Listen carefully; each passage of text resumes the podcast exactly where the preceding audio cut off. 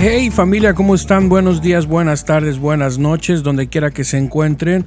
Mi nombre es Esaú Salomón y hoy les doy la más cordial bienvenida a este nuevo episodio de nuestro podcast Conversaciones Francas. Agradeciendo a cada persona que se toma el tiempo de podernos escuchar. Gracias a cada uno de ustedes por estar al pendientes, por seguir apoyando este proyecto. Gracias a todas las personas que no son de aquí de los Estados Unidos que también nos escuchan. Gracias eh, por, estar ahí al pendiente y apoyarnos. También le agradezco a aquellos que nos han compartido, que es lo que eh, nos hace conocer a más personas y también que le pueda ayudar esto que estamos haciendo a más personas es con eso, ¿no? Estar compartiendo lo que, lo que hacemos y agradeciendo uh, una vez más a todo, toda la audiencia que nos permite eh, llegar hacia ellos. Otra cosa, recuerden que tenemos nuestras redes sociales, Facebook, Twitter, bueno, ahora no se llama Twitter o X, eh, está Instagram, estamos en uh, TikTok también, algunos TikToks por ahí y estamos trabajando para poder mejorar, crecer y todo esto va, eh, no es de la noche a la mañana. estamos trabajando, créanme que queremos ofrecer lo mejor.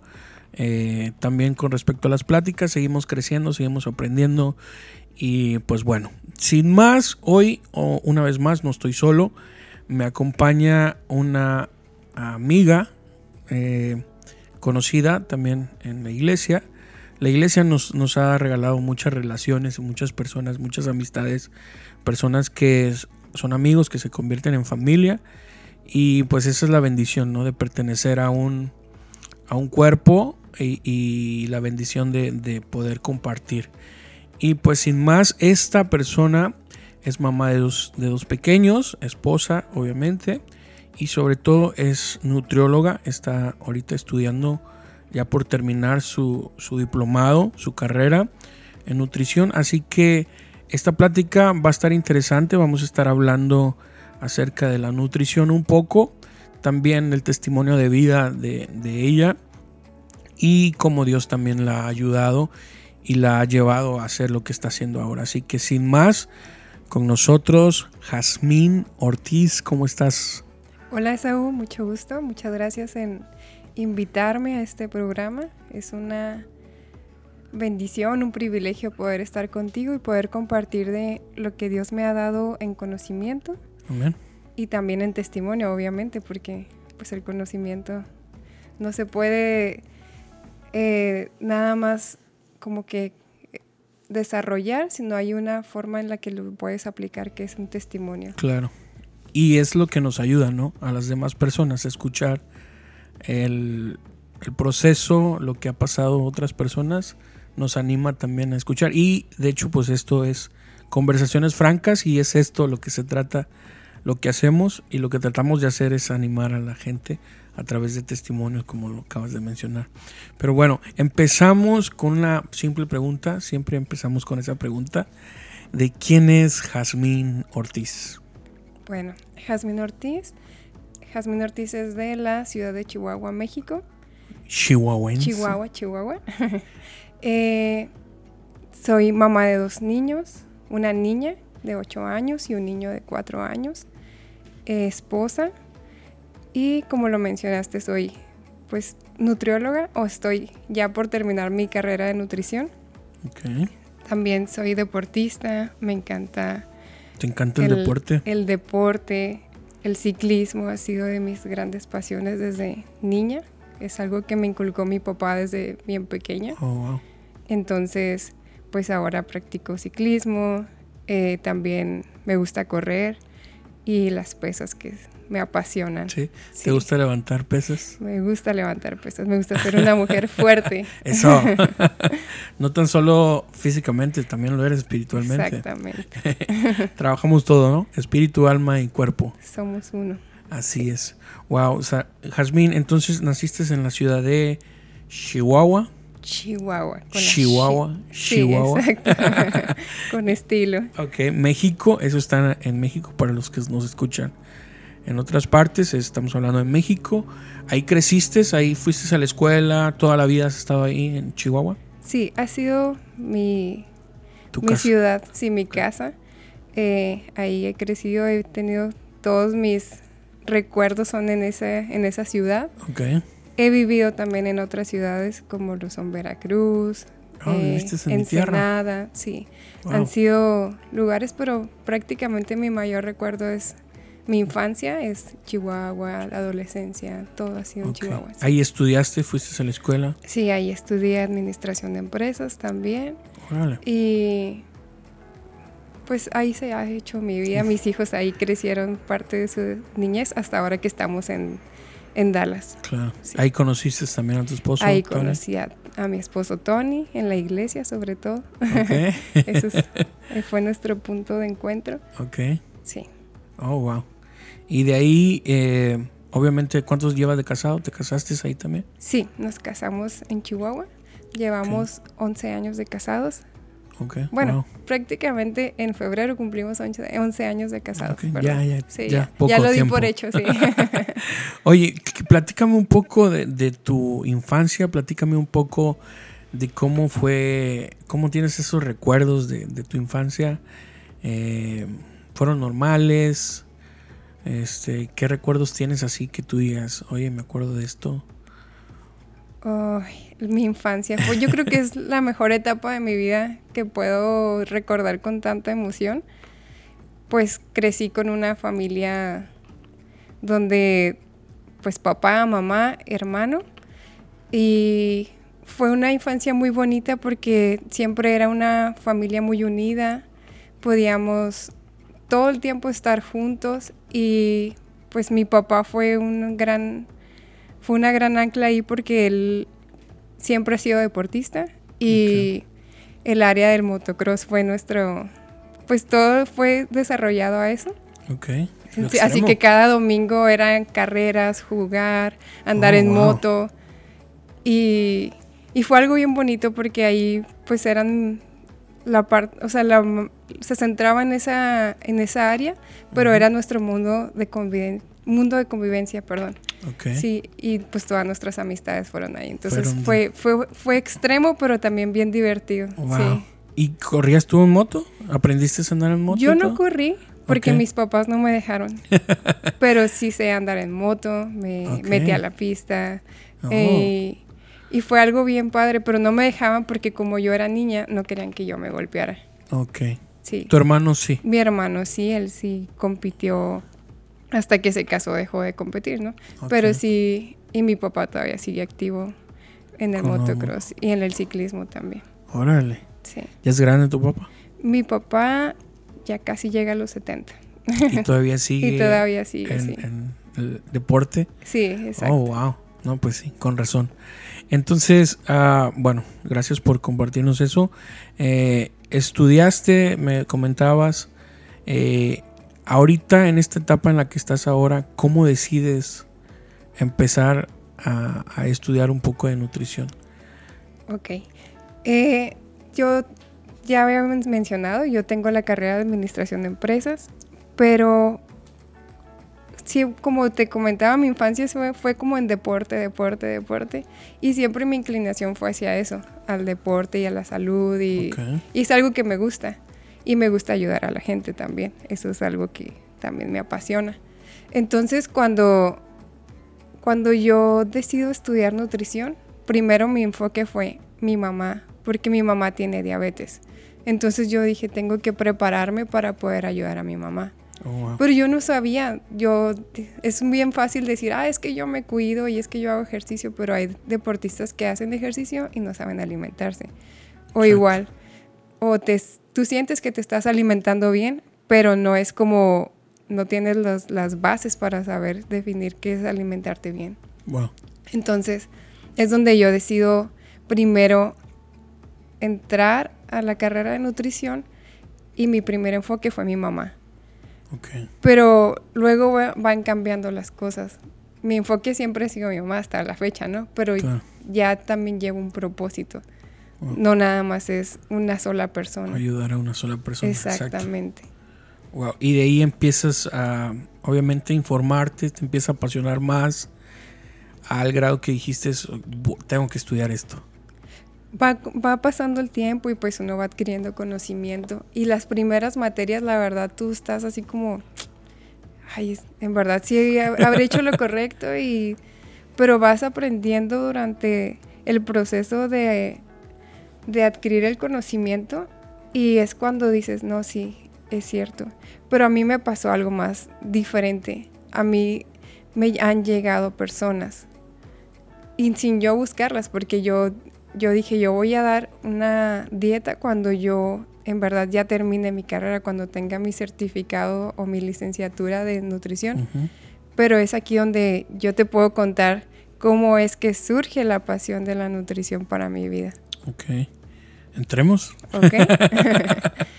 bueno, entonces yo, a mí me gusta estudiar y más esto que me apasiona. Siempre estoy en constante aprendizaje y siempre estoy buscando libros, siempre estoy escuchando podcasts, porque los podcasts pues son una herramienta básica para nosotros, claro. donde aprendes de aprendes otras personas, de otras personas, exactamente. Y como tú decías, el testimonio es algo bien fuerte porque tú te puedes sentir como identificado muchas veces con los testimonios y es así donde me gusta escuchar, me gusta estar leyendo, me gusta estar aprendiendo.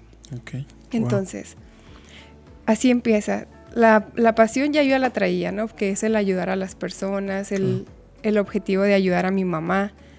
Pero en un día me dice una amiga, oye, tengo una amiga que quiere bajar de peso, ¿crees que la puedas ayudar? Y yo le digo, sí, está bien. Y ella viene y es cuando veo su cara, veo su rostro, escucho lo que ella trae en su corazón y que ahí puedo definir que la alimentación es una, como dicen, es tu medicina.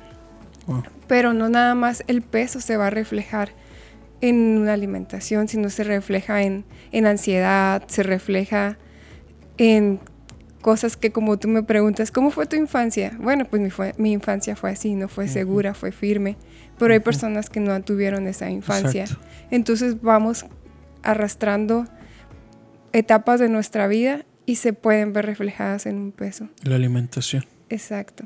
Entonces, cuando, cuando yo escucho a las personas, bueno, voy primero a, la primera persona, yo la escucho a ella y ella venía de una muerte de un, de un esposo, de un hermano, entonces ella traía una crisis emocional demasiado fuerte donde su reflejo era como la satisfacción era el alimento.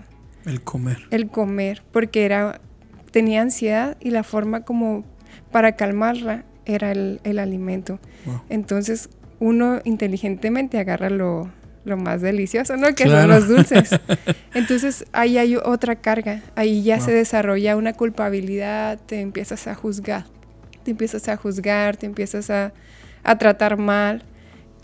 Y es ahí donde yo entro, donde yo eh, aprendo a escuchar a las personas, donde yo aprendo a identificar su problema de raíz y donde yo sé que un alimento la va a nutrir, pero también la va a satisfacer.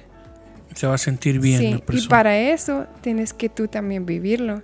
Tienes que haber vivido un proceso para poder saber entender a las personas y saber que no nada más es comer lechuga, tomate y, ya, sino que el, comer también es un arte, el comer lo puedes disfrutar, el comer lo puedes compartir. Wow.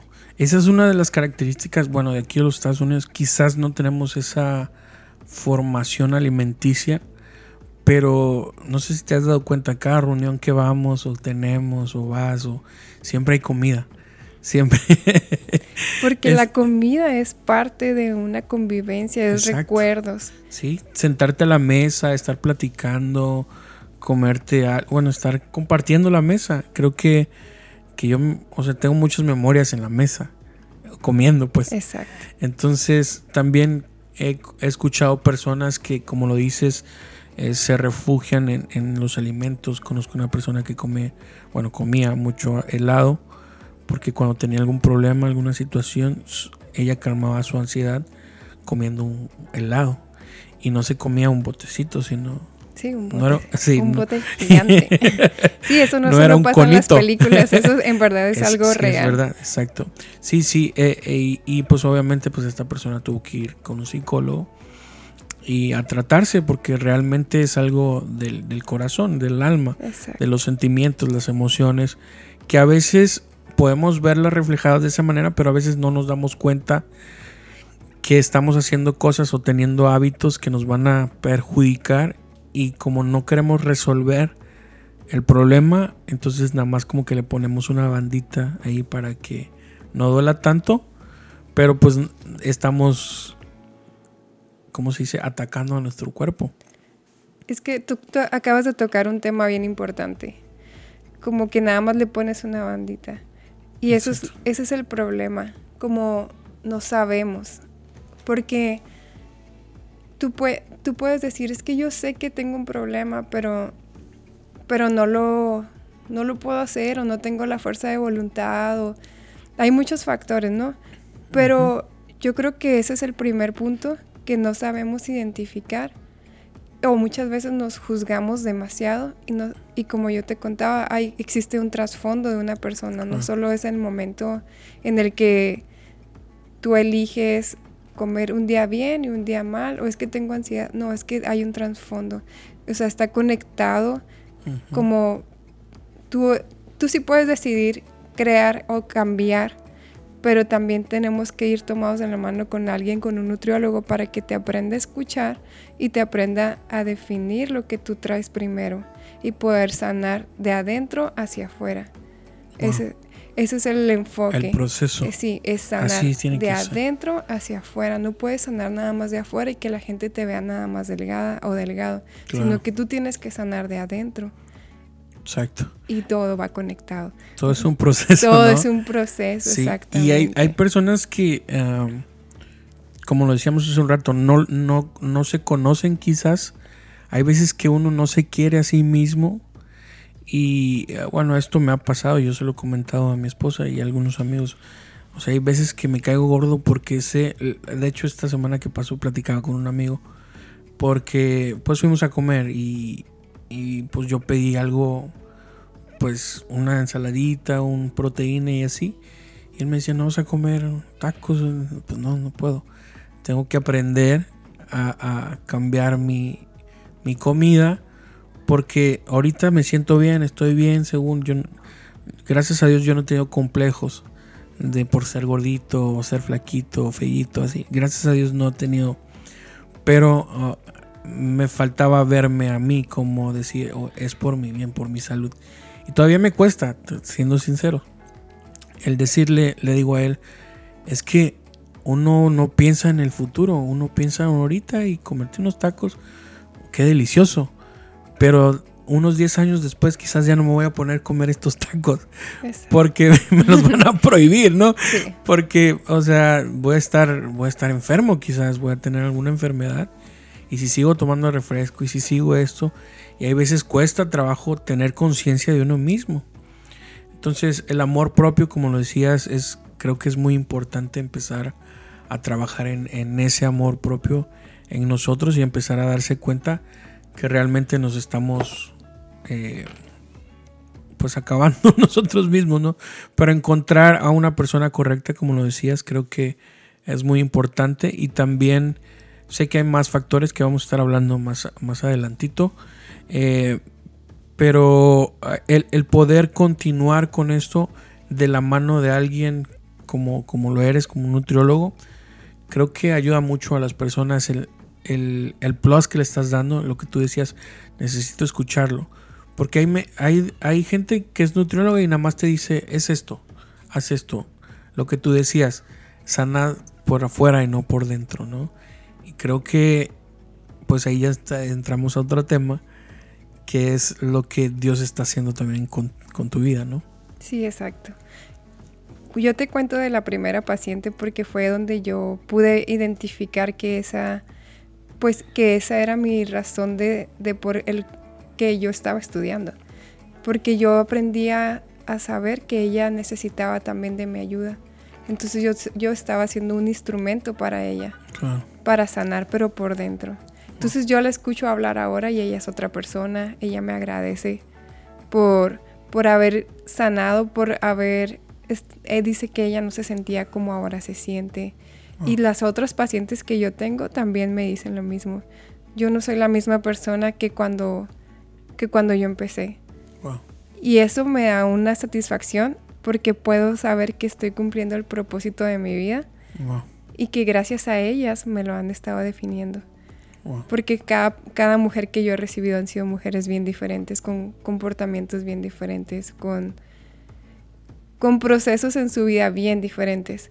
Entonces, es como tú dices, tienes que aprender a escuchar, tienes que aprender a reflejarte como si fueras tú esa persona, tienes que a- aprender a escuchar en lo que les gusta de su alimento, o sea, las- los alimentos favoritos, porque también ese es otro tema, ¿no? Sí. Que pensamos, así como te dije, que comer pura lechuga y tomate es la alimentación adecuada, pero no, es algo bien bonito comer, esperar tu, tu hora de comida y prepararte algo tan delicioso y bonito, de- lleno de colores y, Sí. y que, y que estás creando un hábito, como tú Claro. dices. Por- pero ahí sí tú puedes elegir, ¿no? Eso sí Claro. es elegir. O decido estar para toda mi vida enfermo, o mejor pongo una pausa y cambio de hábitos y a lo mejor un día sí me voy a poder comer unos tacos con un refresco si es que eso te gusta, ¿verdad? Claro. Que yo sé que cuando llevas una buena alimentación no se te Ya va a no antojar, no se te va a antojar. Entonces es bien bien bonito poder como que encontrar ese sentido de ayudar a las personas, aprender a escucharlas, verte El reflejado propósito. el propósito estás contando. Sí, porque hay muchos nutriólogos y yo he escuchado de muchas personas que han, que han bajado de peso, pero que no lo disfrutaron. Sí. Entonces, para que tú puedas amar un proceso, tienes que disfrutarlo. Aprender a disfrutarlo. Que, Para- sea no, que no sea tan difícil, ¿no? Que no sea difícil, que sea fácil, que sea armonioso, porque eso te va a ayudar y vas a crear hábitos. Claro. Entonces, ¿de qué te sirve que bajes de peso? Si Sí, no creamos hábitos. Que eso pasa, ¿no? Que bajas de peso bien rápido en una dieta milagrosa, Sí. pero la vuelves a ver a la persona y ya subió lo doble. exacto. Porque no creaste un hábito, porque no te amaste a tú mismo, porque no aceptaste tu proceso, porque no aprendiste a comer, Exacto. porque no sanaste por dentro. Yo, ese es mi, mi lema, tienes que sanar por dentro para que sea el reflejo lo exterior. Claro. Y todo Resuelves sentimientos, resuelves, pensamientos. Exacto, tienes que resolver lo que tus luchas adentro para poder estar bien afuera. Wow. Y es, es importante eh, quizás entender esa parte que a veces a muchos nos cuesta, como te decía, yo soy uno de ellos. O sea, el, el saber que, que, por ejemplo, resolver no siento que tenga que, bueno, sí tengo que resolver el, el quererme aún más, yo creo, el entender, más que nada a Pero veces lo es... estás haciendo Sí. porque ahorita que tú me dices, bueno, fui a comer con un amigo y yo elegí esta comida y él comió tacos. Bueno, entonces estás eligiendo algo que te Sí. está nutriendo y es un amor propio porque estás es. pensando en ti a futuro también, no nada Sí. más en el presente. Entonces ya Sí. estás creando en ti ese amor Ese- propio. exacto. Sí. Pero hay veces que nos cuesta mucho. eh, y más que nada porque, bueno, yo nunca crecí con dietas, la verdad. Eh, nunca me enseñaron a comer bien. Eh, desde chiquito las verduras no somos los best friends. Entonces siempre me ha costado. Siempre me ha costado el comer verduras, el comer eh, legumbres. Eh, me ha costado. Entonces, y pues mexicano, te imaginas, en casa toda la vida, frijolitos, arroz, puros carbohidratos, harinas, este, pues todo lo malo, ¿no? Pues los frijolitos y Pero el pues arroz, eso no es malo, nada más que a porciones quizás, ¿no? porciones, Exacto. exacto. Y eso es lo que a veces uno, no- bueno, yo en, Y- mi, en mi parte era que no me conformaba con la cucharita, ¿no? No, pero si te pones a pensar, eso no era tanto el problema, porque en tiempo atrás no ex- ¿Cómo vivían tan ¿Cómo Sí, vivíamos todas las exacto. personas? Yo también crecí con frijoles y tortillas. arrocito? Es- y era delgada, sí. Y la mayoría de las personas, si tú te pones a pensar en tiempo atrás, eso no es el problema. El problema llegó cuando la, la industria se ha metido tan fuerte que y la comida rápida, la comida procesada y como tú dices en Estados Unidos pues todo es rápido, es bien fácil llegar a un McDonald's y agarrar tu... En menos de cinco minutos ya tienes una hamburguesa. Y es bien fácil hacer eso y... Menos, yo creo. Pero son malas decisiones. Exacto. Sí. Sí, y como dices tú, la industria se ha encargado de hacer procesos que nuestro cuerpo no está acostumbrado a pues a procesar, como quien dice. Sí. Entonces, el azúcar es una de las cosas que nos gusta mucho. Bueno, nos gustaba. bueno, vamos en ese proceso. ¿No? Pero ah, a veces es, nos cuesta un poco de trabajo el decidir que una soda nos, nos, nos hace tanto daño. Nos hace mucho daño. Muchísimo daño. El, el, el agua con color y gas y dulce pues creo que la empresa más grande del mundo, porque es mundial esa empresa, eh, millones de personas consumen un refresco. ¿Quién no se ha tomado una Coca-Cola bien fría, no? Que hasta, hasta suspira, No, y que esas mismas compañías tienen, ellos son patrocinadores para hospitales y, o sea, es un trasfondo de eso, ¿no? Es como un círculo vicioso donde saben que es un, algo malo, pero también saben que es enferma y saben que es un negocio. Entonces es una cadenita, ¿no? Entonces también ellos son patrocinadores de hospitales, patrocinadores de, de, medicamentos.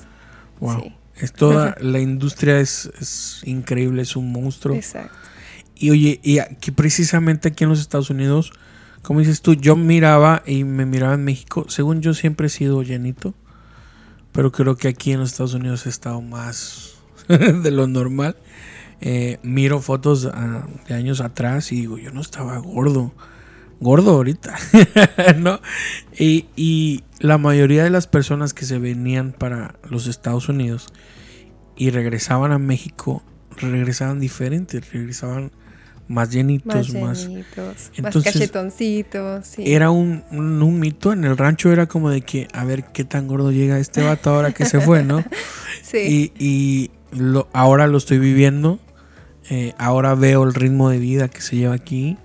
Este, a veces es un poco difícil, si lo quieres ver así, y lo digo entre comillas, el, el poderse alimentar sanamente, porque aquí, como lo decíamos hace un rato, hay de todo. O sea, en menos de 5 minutos, si tú tienes hambre, puedes ir a cualquier casi lado, en cualquier esquina, puedes encontrar comida que te va a saciar por el, por el momento. Y que se te va a antojar, obviamente. sí, y que es pues todo lo frito, todo lo, lo que llama la atención. Exacto. Este, incluso hacen una feria aquí, la feria estatal de Texas, que es una de las ferias donde la, la gastronomía es lo, bueno, es una parte de los principales, sino que la principal, porque ahí tú vas y encuentras todo todo lo que tú te imagines lo vas a encontrar frito.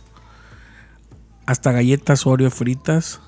Eh, encuentras de todo. Bueno, no, no empecemos a nombrar, pero. o sea, todo lo que te hace daño lo encuentras ahí. Exacto. Y no. Y bueno, eso de que te hace daño está bien. Pero si tú ya tienes una, un hábito y si tú lo comes una vez a la semana, no te va a hacer daño como si tú lo comes todos, los, días. El problema es que lo comemos todos los días y es donde te enfermas. Si tú te tomas un refresco a lo mejor una vez al mes, no va a pasar nada, pero si tú te lo tomas todos los días, pues es donde va a resentir tu cuerpo y se va a decir, oye, me estás haciendo daño, sí, y te lo empieza a reflejar. Entonces yo, son puntos, ¿no? El primero es el testimonio, que el testimonio es una de las razones que te van a favorecer como para alentar, para sentirte identificado, para tener esa fuerza de voluntad. Y la otra es el amor propio, el decidir un cambio. Por mí. Por mí. Exacto. Y como tú dijiste algo bien importante, no, no podemos vivir como si no hubiera mañana. Tenemos que, tenemos que empezar a a aprender a que todas las decisiones que tomamos nos van a afectar en nuestro futuro. Entonces, si te gustan los tacos, pues está bien, eso no es malo. Claro. pero tú tienes que tener un objetivo de decir, bueno, si sigo comiendo todos los días tacos o todos los días comiendo hamburguesas, un día no las voy a poder comer.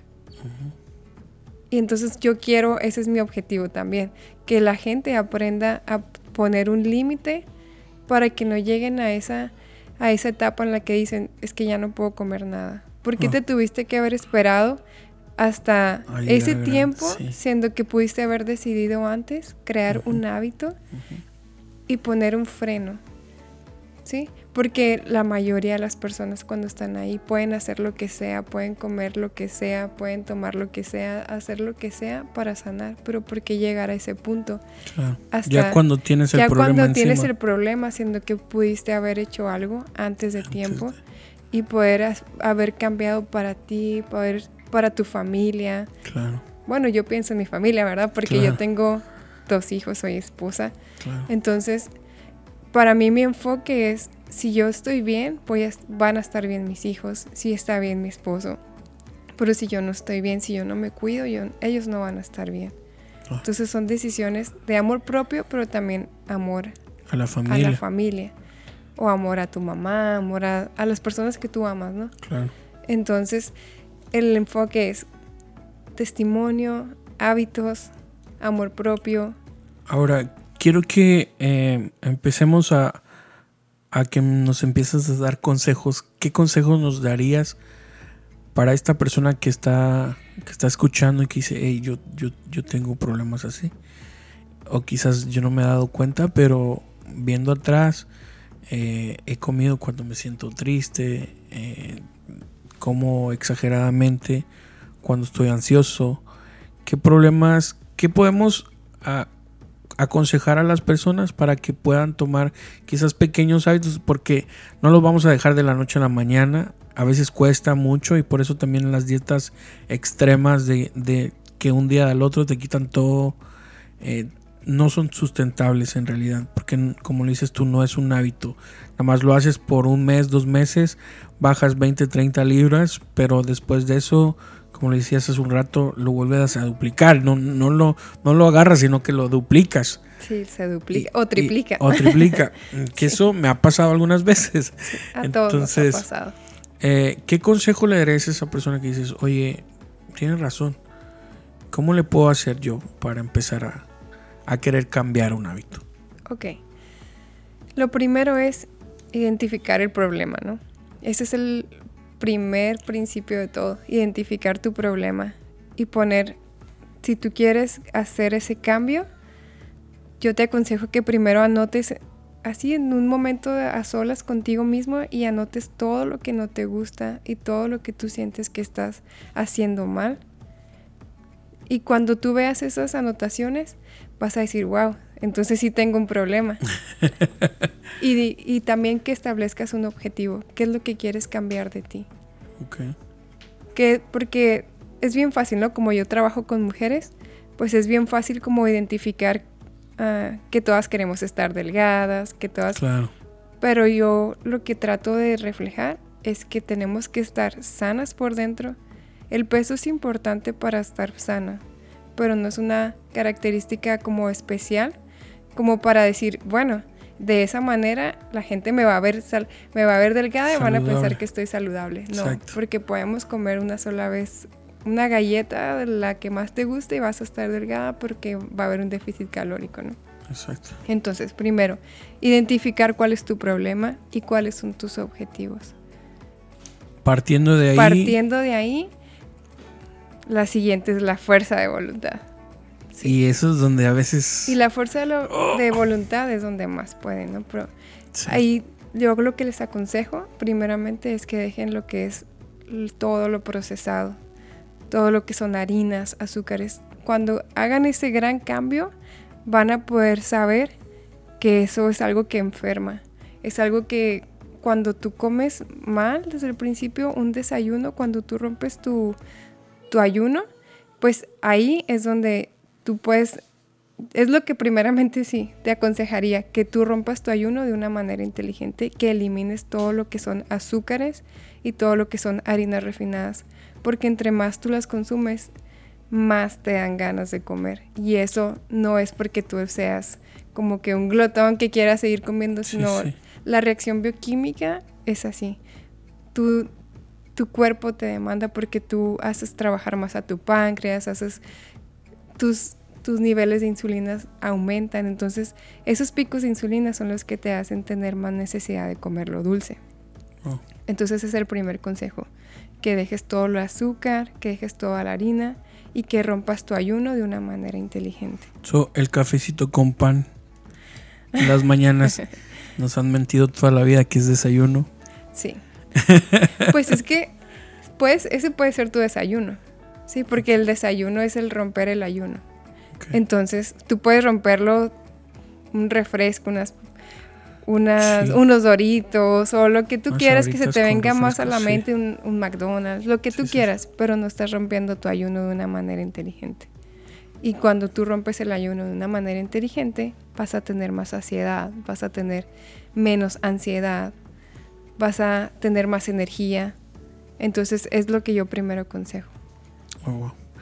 El siguiente paso después de que ya estoy tratando de, dejar, porque vuelvo y repito, sé que nos cuesta trabajo, eh, empezamos y luego a veces se nos hace fácil decir, oh, ya llevo una semana portándome bien, eh, el fin de semana me voy a tomar una coquita, ¿no? Hay veces que, y, y el problema es que no somos constantes, ¿no? Está bien si la regaste de tomarte una coquita, pero pues ya no le sigas, ¿no? que hay personas que se tomaron la coquita un día y el otro día, bueno, ya me tomé una coquita. Eh, pues hoy también. ¿Qué consejo? y se hace un círculo sí, exacto. otra vez, sí. ¿Qué consejo podrías dar para ese tipo de, ocasiones? Que no lo hagan, que no tomen esa coquita. sé que, sé que, pues uno mismo lo, o sea, lo sabe, ¿no? No debo, pero te digo, no sé por qué a veces tomamos malas decisiones porque...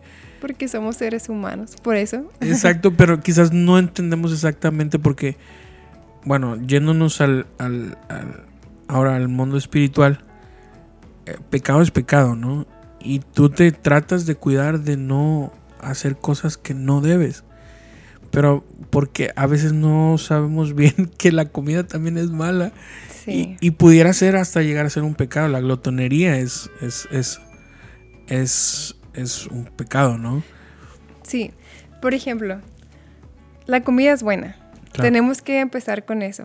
Quiero que se rompa ese, este, ese estereotipo porque la comida no es mala. La comida es una necesidad básica de nosotros para tener, para cumplir las, necesidades diarias de nuestra vida. La, la, alimentación, la comida va a ser la fuente de energía, ¿sí? Entonces, tú te vas al lado espiritual. Ok, si ya me porté bien toda la semana, me puedo tomar una coquita. Y tú que estás casado, te voy a decir esto.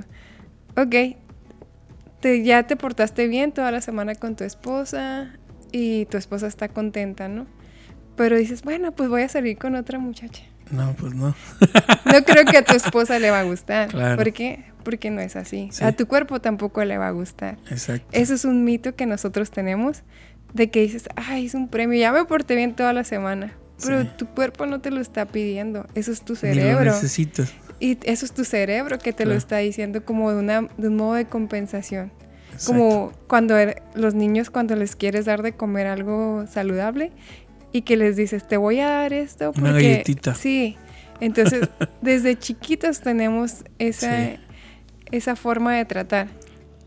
Pero en sí la alimentación es su objetivo es cumplir con una fuente de energía para que tus células, para que tu para que tus células se nutran y si tus células se nutren vas a tener energía, no te vas a sentir cansado, no te vas a sentir débil, no te va a doler la cabeza, vas a tener menos ansiedad o no vas a tener ansiedad, depende de lo que comas.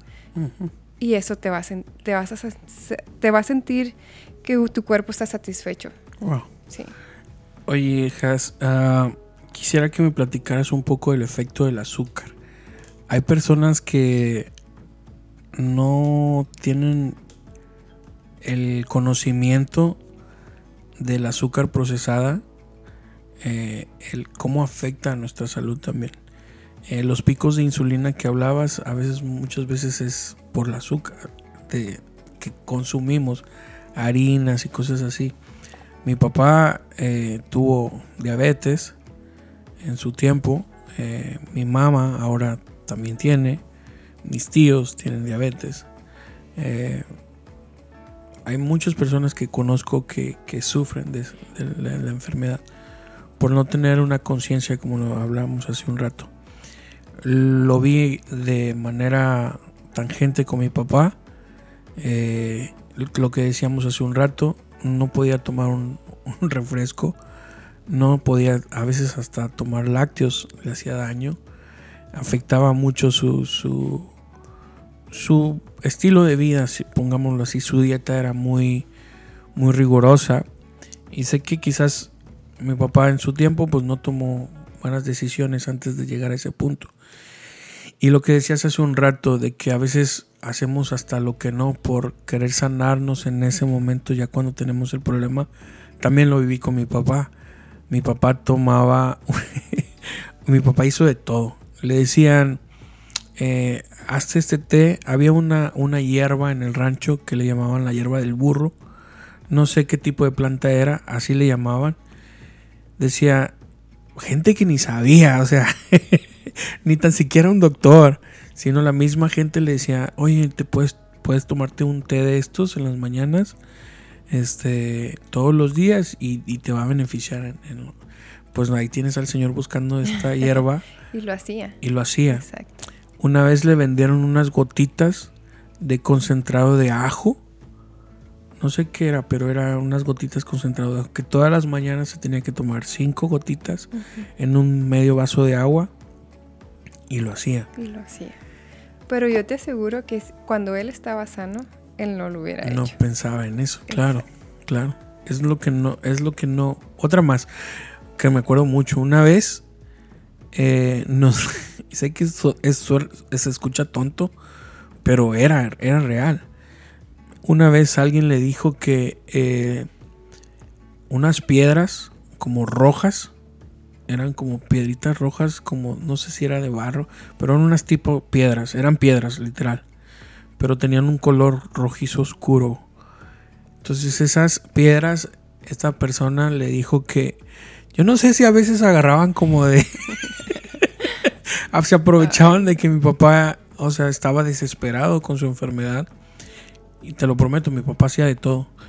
Eh, agarramos esas piedras, nos íbamos al monte, a, la montañita, a un cerrito, a buscar ese tipo de piedras y nos traíamos un montón de piedras, las ponía en, un jarrón y le echaba agua, que porque según esa agua reposada de esas piedras eh, iba, iba a ayudar para, para, para su azúcar, pues ahí tienes nosotros trayendo piedras o sea, me río, pero es verdad. Es verdad. Es verdad. Eh, traíamos las piedras, las poníamos y las reposábamos y en las mañanas se tomaba también su, su, pues el agua reposada de las piedras.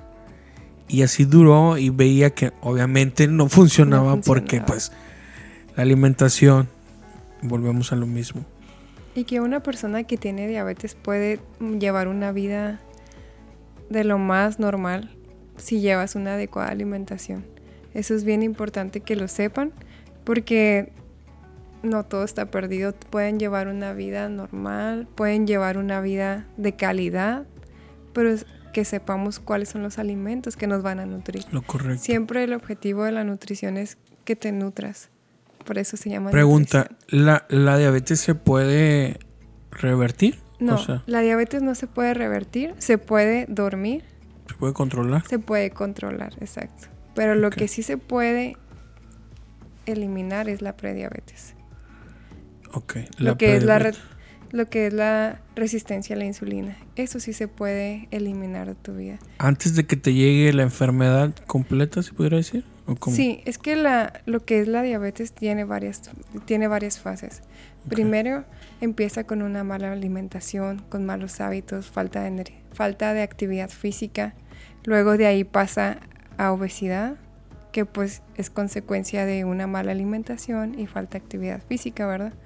Entonces es la obesidad y la obesidad la mayoría de las personas que tienen obesidad tienen resistencia a la insulina.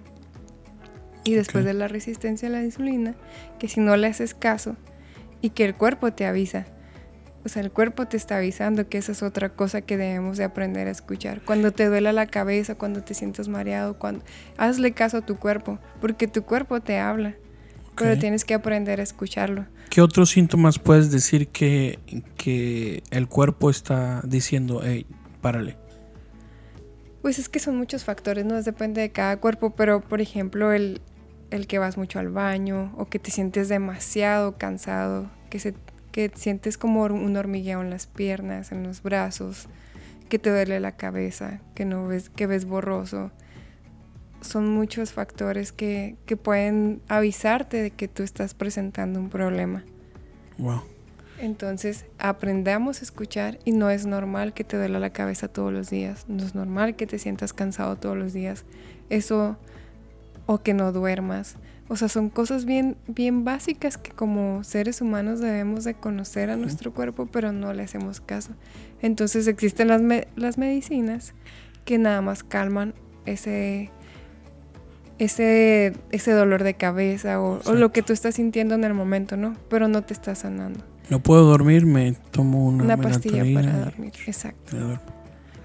O sea, no resolvemos No lo que realmente es y a veces eso pues empeora las cosas, ¿no? Porque estamos callando a nuestro cuerpo lo que está diciendo y después vienen las consecuencias. Después de eso viene la diabetes. Después de eso viene la diabetes. Pero es una fase, no, no es tan rápido que se te va a presentar una diabetes.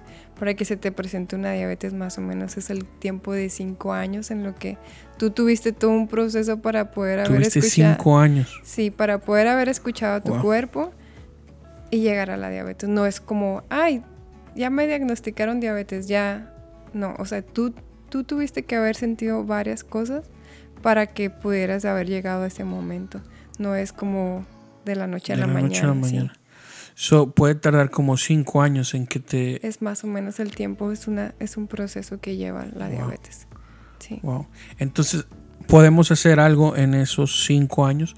Después de, de que ya tenemos el asunto, ¿se puede hacer algo también?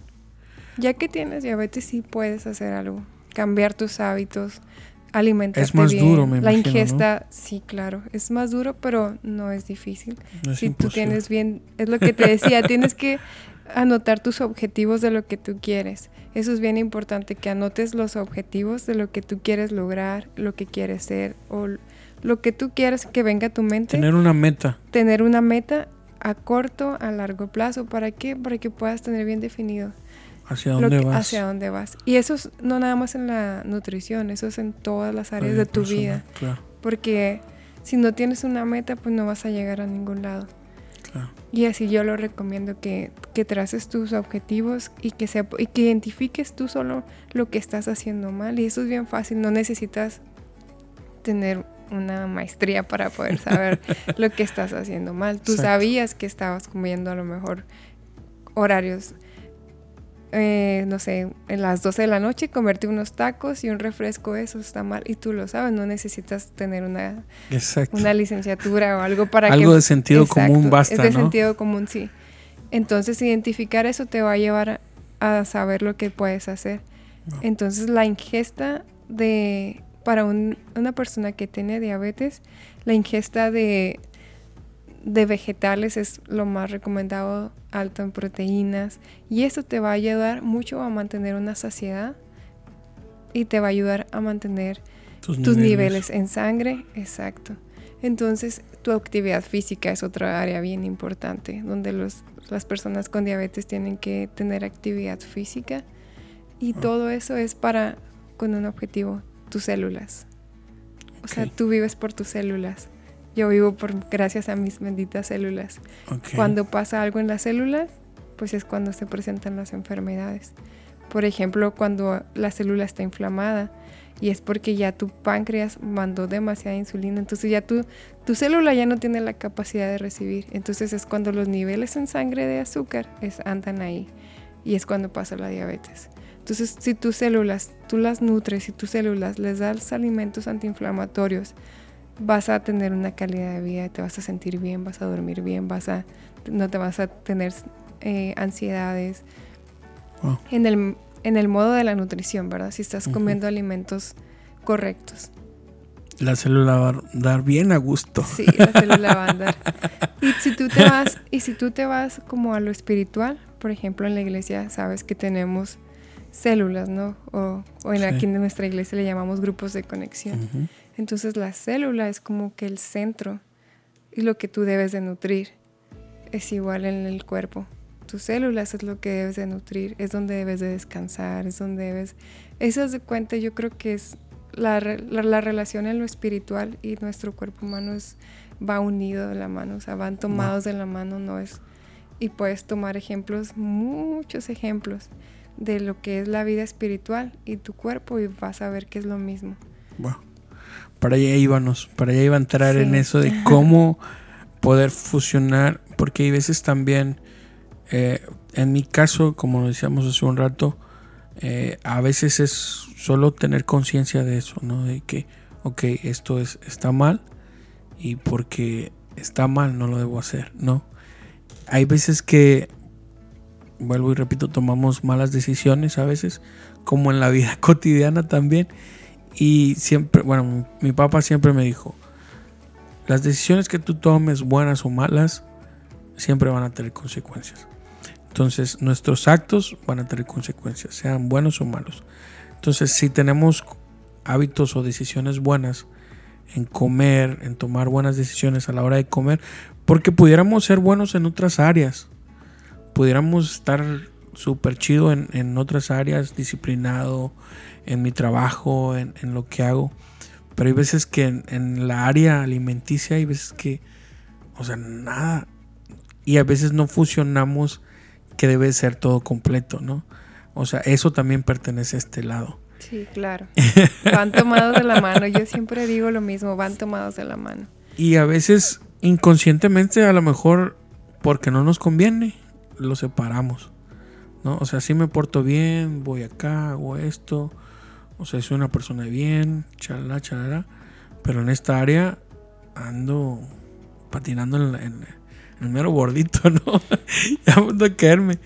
Pero hay veces que eh, las decisiones, que vuelvo y repito, no sé por qué. Yo a veces me pregunto, ¿por qué? ¿Por, ¿por qué si sé que me hace mal? ¿Por qué me lo tomo? Y, no te creas, eh, me he cuestionado muchas veces. O sea, yo en mi propia, mi propio testimonio, en mi propia vida, y a veces ahí es donde entra el mundo espiritual, donde le digo a Dios, ¿sabes qué? Ayúdame con esto también. O sea, creo que esto es más importante también, sino cómo voy a llevar o cómo voy a hacer lo que me has encomendado, si andando en, o sea, haciendo lo que tú me mandaste hacer y si estoy enfermo, si estoy malo, pues cómo, ¿no? Exacto. Eh, pero hay veces que no tomamos Tienes bien claro lo que tú quieres. Exacto. Hiciste bien tu trabajo. Eh, y me cuesta trabajo. O sea, no estoy diciendo que, que, o sea, uy, ya lo resolví, ¿no? Pero creo que he identificado lo que decíamos hace un rato, lo que necesitamos hacer y empezar a hacerlo es lo que la voluntad de Dios también es eso porque Dios nos, quiere ver bien, no tan solo espiritualmente. Nuestro cuerpo, nuestra alma, nuestro espíritu, la Biblia dice que Él nos, nos quiere ver bien. Claro. Es, eso es lo, lo, por lo cual nos quiere ver en libertad, no tan solo, eh, ¿cómo se llama? Físicamente estar libre, sino espiritualmente, sin ninguna atadura. Eh, la parte de paternidad, de sentirnos amados, eh, hay muchas personas que sufren de orfandad, lo que me decías hace un rato. Eh, y conectar todo creo que nos trae un balance donde Dios puede obrar. Y lo, el testimonio que nos contaste antes de empezar a, grabar, lo, lo, diste, lo, hablaste también acá de, esta persona que venía. Bueno, ella es una persona, pero la que yo, yo te conté es otra. Es, otra. Ella sí bueno, si quieres, lo puedes contar, lo puedes contar si quieres. Obviamente no decimos nombres para, para, Pero sí es cierto. Eh, del, área espiritual, como te, yo te digo, van tomados de la mano. Y yo como una mujer creyente y una mujer de fe, pues te tengo que decir que en este lugar donde nos han dado una palabra a mí y a mi familia de que nos trajeron a una tierra fértil. Entonces yo lo recibo así y uno de los objetivos, te lo digo, es ayudar a la gente. Y sé que la nutrición es un ministerio para mí porque voy a ver sanidad.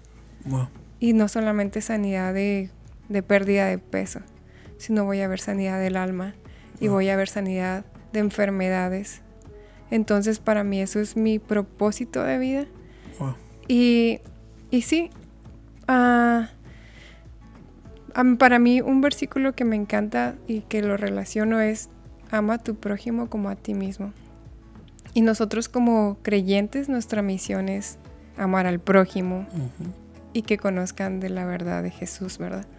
Entonces, ¿cómo puedes amar a tu prójimo si no te vas a amar a ti mismo? ¿Y cómo vas a amarte a ti mismo? Pues tienes que amarte desde adentro, tienes que amarte alimentándote bien, teniendo una actividad física, teniendo un tiempo de hábito de lectura, tienes que dedicarte ese tiempo a ti para nutrirte a ti en alimentación y en espiritual. Entonces tienes que aprender a identificar que tu misión es amar a tu prójimo, pero tienes que amarte a ti primero. Antes de amar al prójimo. Antes de amar al prójimo tienes que amarte a ti primero. Exacto. Entonces, sí, nosotros somos muy buenos y estamos llenos de talentos y llenos de dones, pero ¿cómo los vas a desarrollar si no tienes ese amor, ese amor propio? Y es ahí donde tú dices, bueno, sí, yo soy muy bueno en estas áreas y yo puedo hacer muchas cosas, y, pero me falta esto. Entonces todo es un complemento, nada va separado, todo va en conjunto.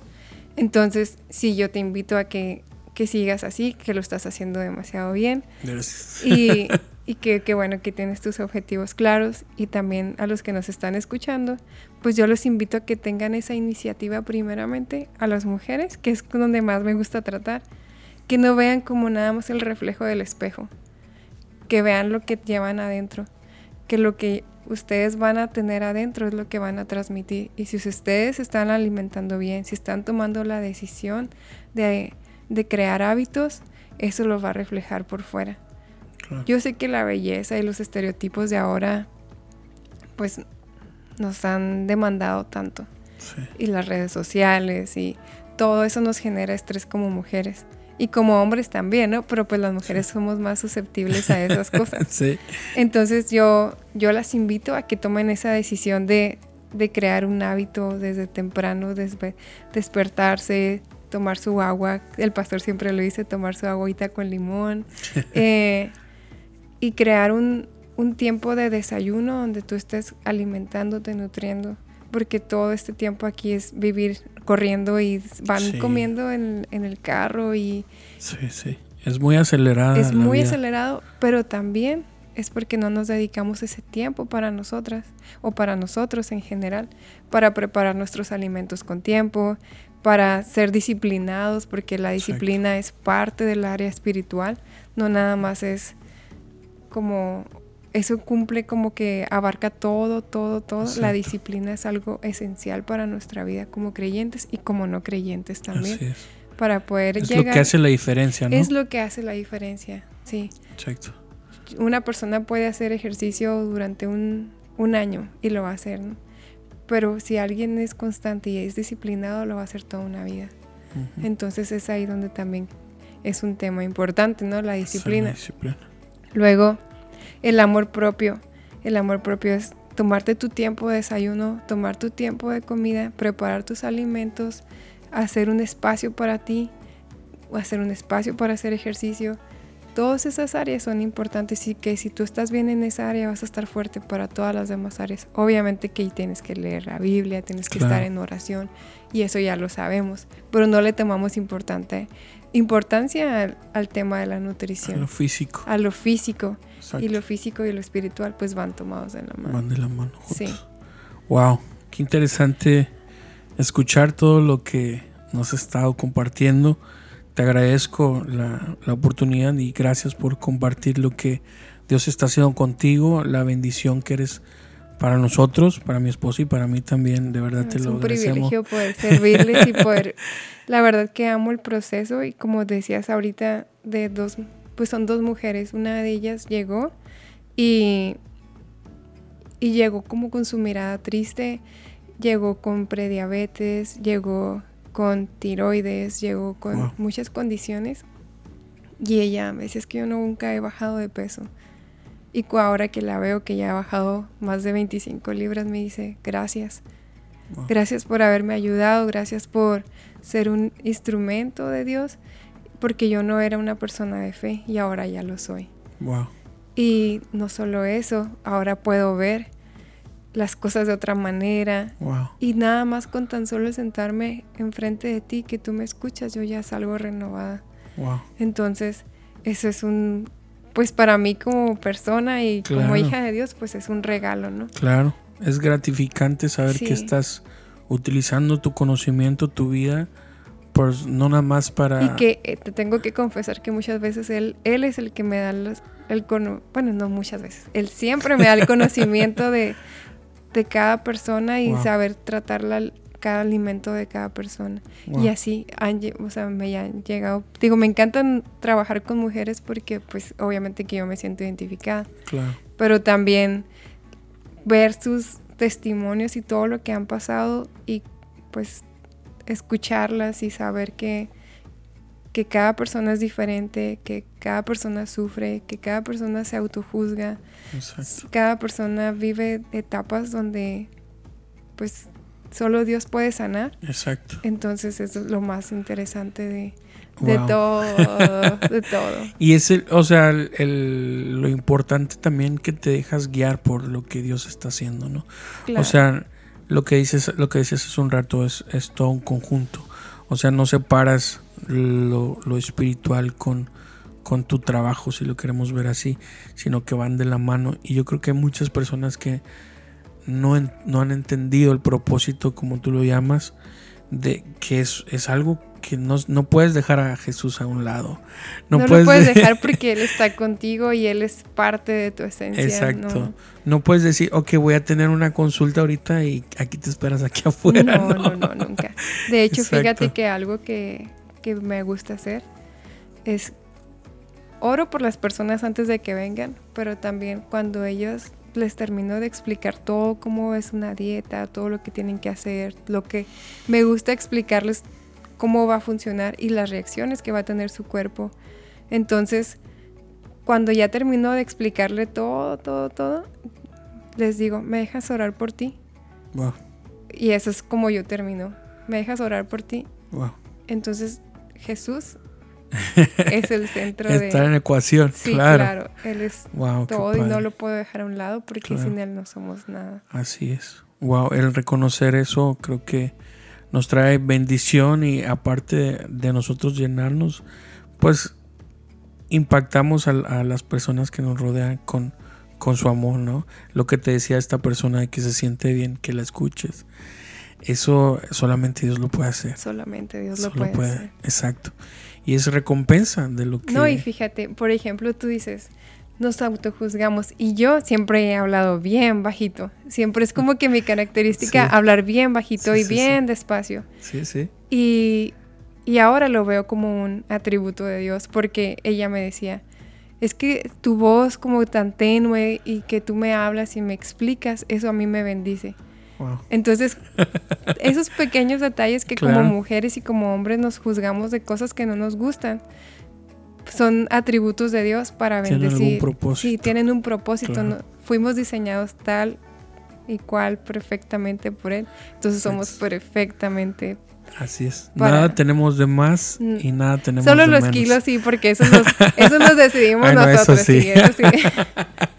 pero, fuera de los kilos. Pero fuera de los kilos nada está más. Así es. Oh, wow. Yasmín, muchas gracias. Este, algo que quieras agregar, algo que quieras para ir cerrando este, este, este tiempo. Eh, algo que sientas que tienes que decirle a estas personas que nos estás escuchando. Te agradezco la oportunidad de poder platicar de estos temas que a veces no son muy comunes al hablarlos. Eh, hay veces, hay mucha marketing en, las redes sociales. claro, sí. Y mucha desinformación a veces. lo hablamos hace un rato. Desinformación o demasiada información que en verdad te confunden. Exacto. Y lo hablamos hace rato, por ejemplo, creencias, mitos de los ayunos intermitentes en que ayuno 16 horas y las 8 horas que me sobran puedo comer y hacer Puedes comer todo lo que sea y no te va a hacer daño, pero no. Exacto. Entonces, algo que quieras como que uh, decir a las personas que nos escuchan, qué consejos nos puedes empezar a, a dar o la decisión o si estoy dudando en tomar una decisión que quizás ya me sonaba en mi cabeza, pero ahorita escuchando esto y me abrió un poco más el entendimiento, ¿qué le dirías a esa persona? Ok, bueno, que tú eres una persona valiosa, que tú eres una persona amada, que tienes un propósito de vida.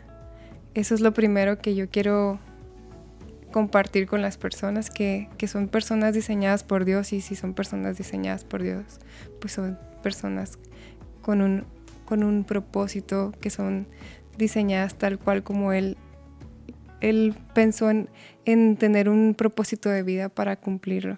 Entonces, primero, que se amen a sí mismos, que se valoren y que cada parte de su cuerpo le den gracias. Gracias por tantas cosas que ha soportado el cuerpo, pero primeramente que le den gracias a Dios.